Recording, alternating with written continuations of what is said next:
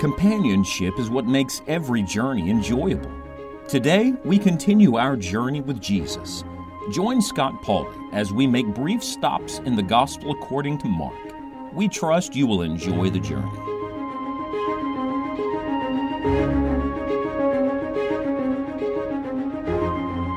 The Bible says of the Lord Jesus that no one ever spoke like him. His words were constantly gracious words and always truthful words.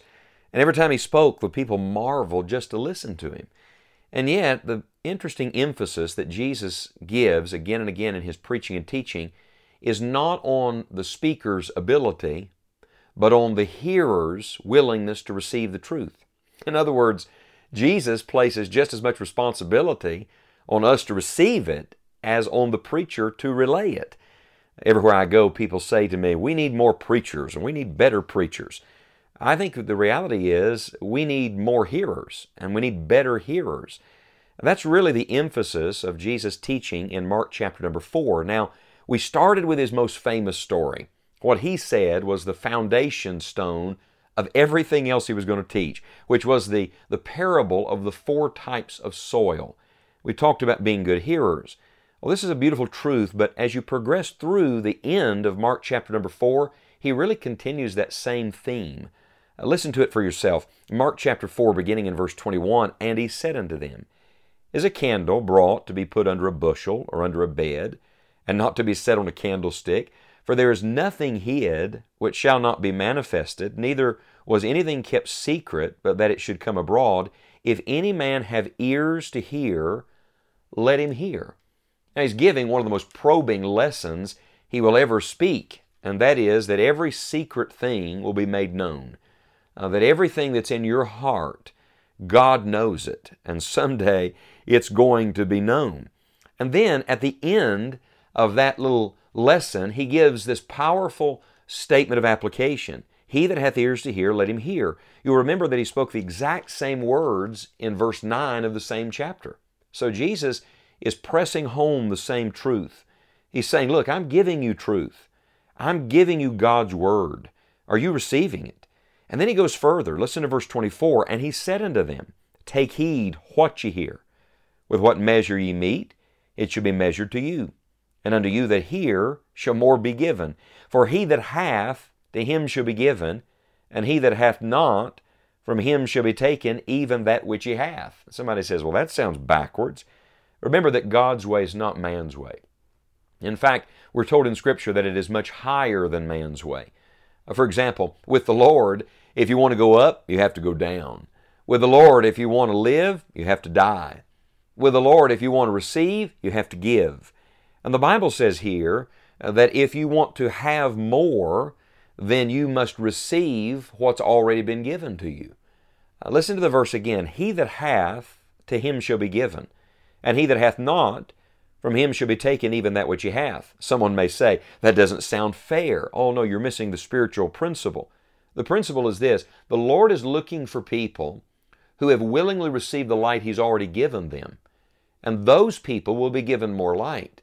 Light obeyed brings more light, light disobeyed always brings darkness. This is a powerful truth. He says, Take heed what ye hear. There's really a progression of thought here. First, Take heed that you hear. If any man have ears to hear, let him hear. In other words, stay close to God. Stay in tune with the Lord. Uh, be in a place where God can speak. For example, if you're not in the Word of God, how do you expect God to speak to you?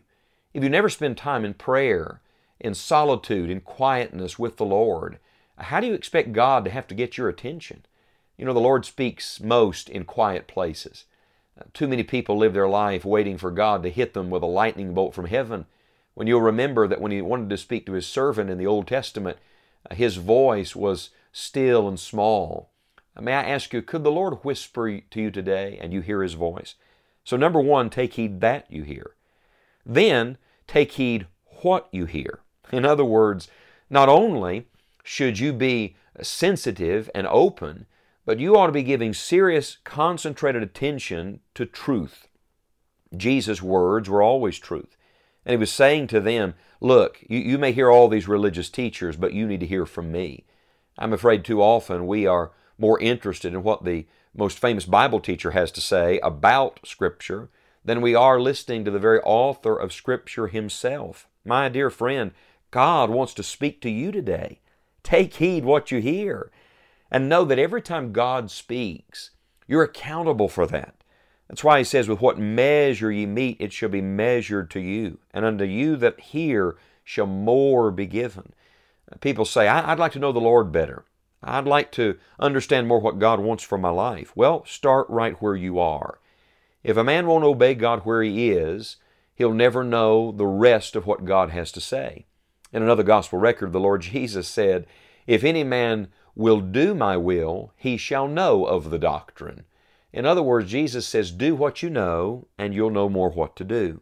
So, number one, take heed that you hear. Number two, take heed what you hear. And then, this is very important, take heed what you do with what you hear.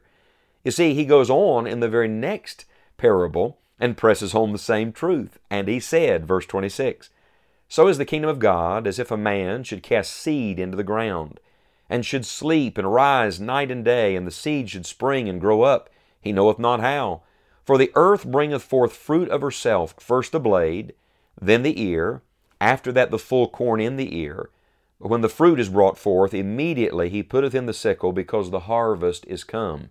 What's he talking about? He's talking about bearing fruit. He's talking about doing more than simply receiving the seed. He's talking about allowing it to grow in your life to the place where spiritual fruit begins to be produced in and through your life. So you're to hear the Word of God, you're to pay attention to it, and then you're to allow it to take such deep root in your own life that it begins to change you. It's interesting that Jesus returns uh, to this same parabolic teaching about the seed and the fruit. If we gave more attention to the root, my friend, we would have more fruit.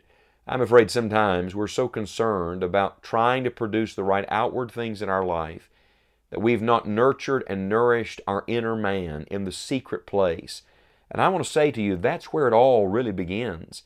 Just today, someone sent me a, an amazing quote, uh, something that really spoke to my heart.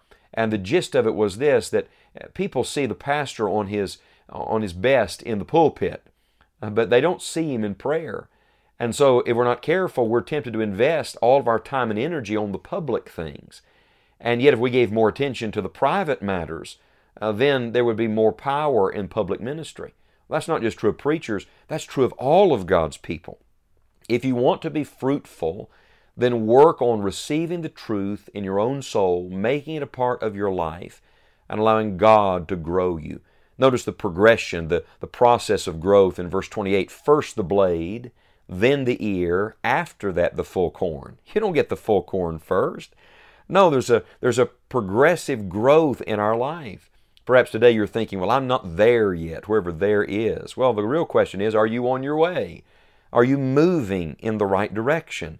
Friends, God has something that He wants to do in your life today. Will you allow the Lord to be thorough with you? Will you allow Him to speak? Will you be sensitive enough to hear? Will you be obedient enough to apply the truth? Uh, you, will you allow the Lord to use His Word in your life this day? I marvel at people that say they want to become uh, something for the Lord, and yet they are not working on becoming that today. It begins, my dear brother, my dear sister, right where you are. Would you pray today, Lord, help me to be a better, more spiritual, more obedient hearer? If you will, I promise, God will speak to you, and it'll bear much fruit.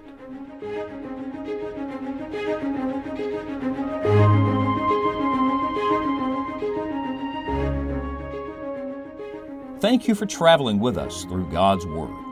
We would love to hear from you and share additional resources for enjoying the journey. Visit us online at scottpauley.org. May God bless you as you walk with Christ today.